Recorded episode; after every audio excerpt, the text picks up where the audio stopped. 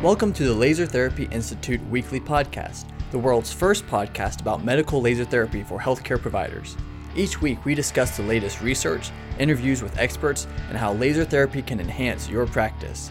Now, here is the founder of LTI and your host, Dr. Jason Roundtree.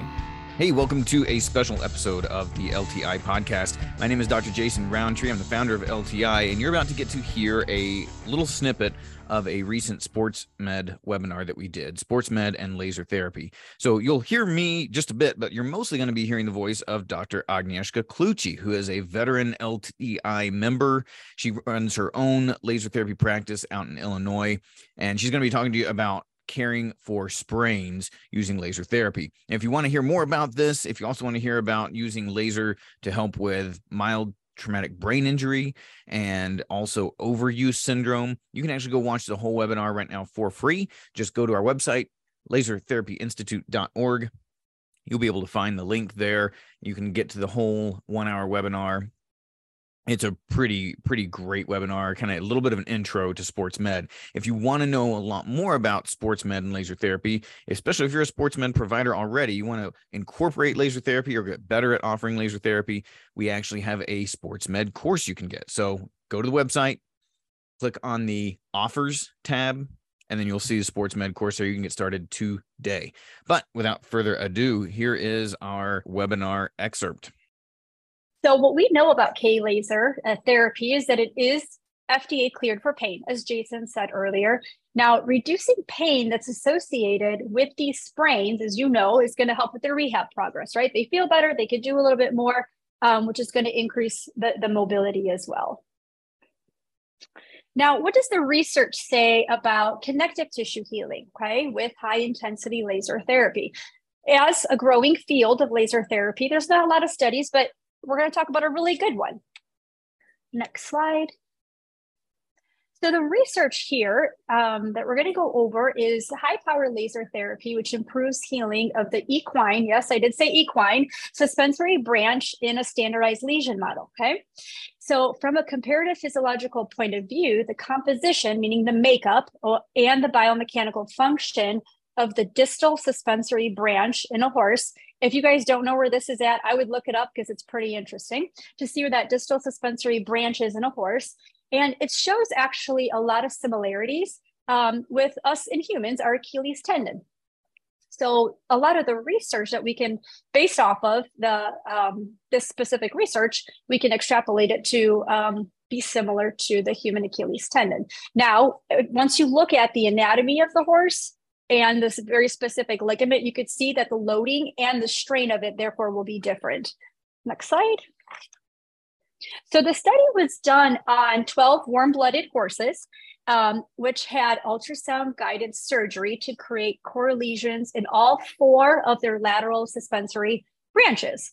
And now a 4-wavelength class 4 15-watt laser was then used daily for 4 weeks on just 2 of the 4 legs on each horse. So there's 12 horses, while the other 2 did not receive any treatment post lesion.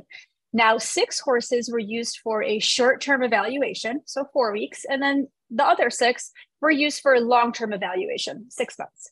Now all lesions were then evaluated using ultrasound and MRI at the beginning and the end of the study to show the correlation. So now the findings or the results of this study indicated a positive effect of high-powered laser therapy on tendon healing in horses based on the ultrasound. So we weren't just going based off of anything. We actually had something to see the before and the after of the actual surgery. And so the multi-frequency high-powered laser therapy is effective for enhancing both healing of the suspensory branch ligament in the horse. Now on the ultrasound, the laser treated lesions showed significantly better results. So enlargement of the lesion in the short-term group was lower, which is often correlated with overuse or continued use, which think about our patients, right? What do? They have these, what they call minor injuries, and they keep using it over and over. And then they come back and say, why am I not getting better? I was feeling better. Well, yeah, you felt better. Now you're overdoing it, right? So we see that in our patients all the time. So now, as an increased Doppler signal based off of that ultrasound during the treatment period was present in the laser treated group compared to the control group. And then on the MRI in the short-term and long-term group, the lesions were significantly smaller. And then the mean signal significantly lower in the treatment groups. So we know that laser therapy can help with pain, once again, and that it may protect torn tissues from further damage while they're helping them heal. And that's what we're going to talk about next is a few more studies regarding different types of sprains. So this study talks about favorable short-term effects of or on the recovery of patients with ankle sprains with visible red laser. Another one, effective pain and edema, or effective for pain and edema in the initial phase of ankle sprain. So once again, whether it's an athlete or it's somebody who, you know, is out mowing their lawn and they end up spraining their ankle, we could see kind of a little bit of everybody. And last article here was statistically significant reduction in the volume of edema after 24 hours. So the faster people come in with their injuries, the better and the quicker the recovery. So now a complete diagnosis by MRI and or ultrasound with some type of dynamic stress testing is going to be very important to help guide your treatment and or potential surgical referral, if possible, and of course, if necessary, because not everybody needs that. Now, the goal of laser treatment is to, once again, to reduce pain, but in the process, speed along the healing in mild and moderate sprains. And as Jason said earlier, we treat from the origin, through the length, and then the insertion of the ligaments. So if we talk about the Achilles tendon, we're going to work all the way through the calf, all the way through the Achilles tendon into its insertion point. Now, we talked a little bit earlier about the different types of sprains. So grade 1, 2, and then 3. Grade 1 and 2 work really, really well with improving within about 2 weeks. Now, if improvement is not satisfactory, right, that's when we want to add in some additional testing, maybe some ultrasound for not for therapy, but in terms of being able to diagnose, or for MRI. Now, even if somebody has a grade 3 sprain, they will still qualify for laser therapy.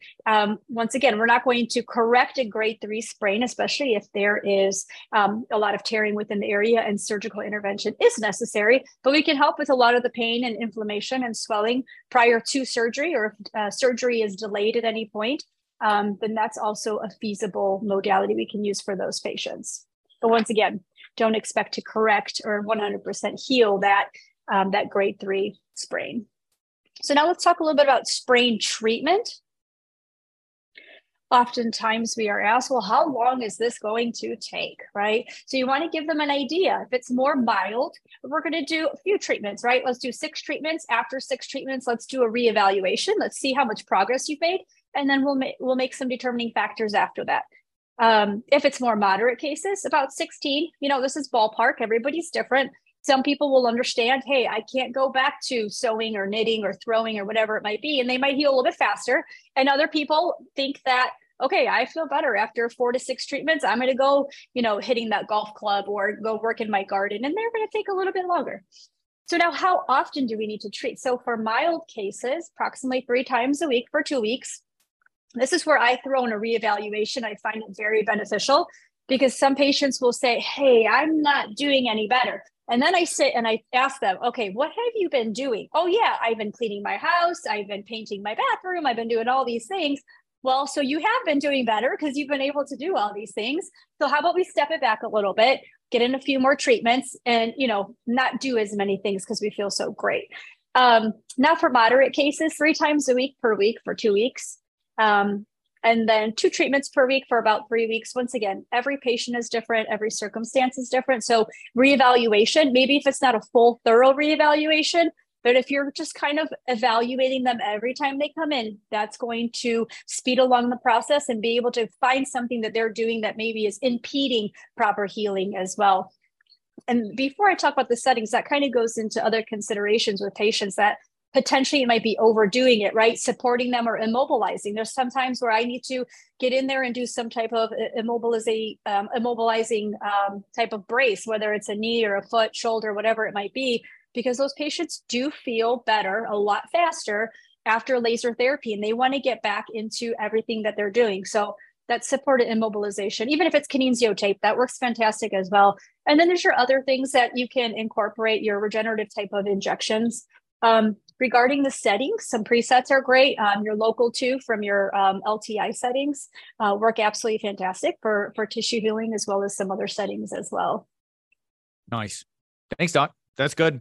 Since you mentioned taping, this is probably a good spot to say, if you've got K-tape, athletic tape, a bandage, a cast, whatever you've got on the skin, it's going to block your laser. You can't laser through a cast or through tape.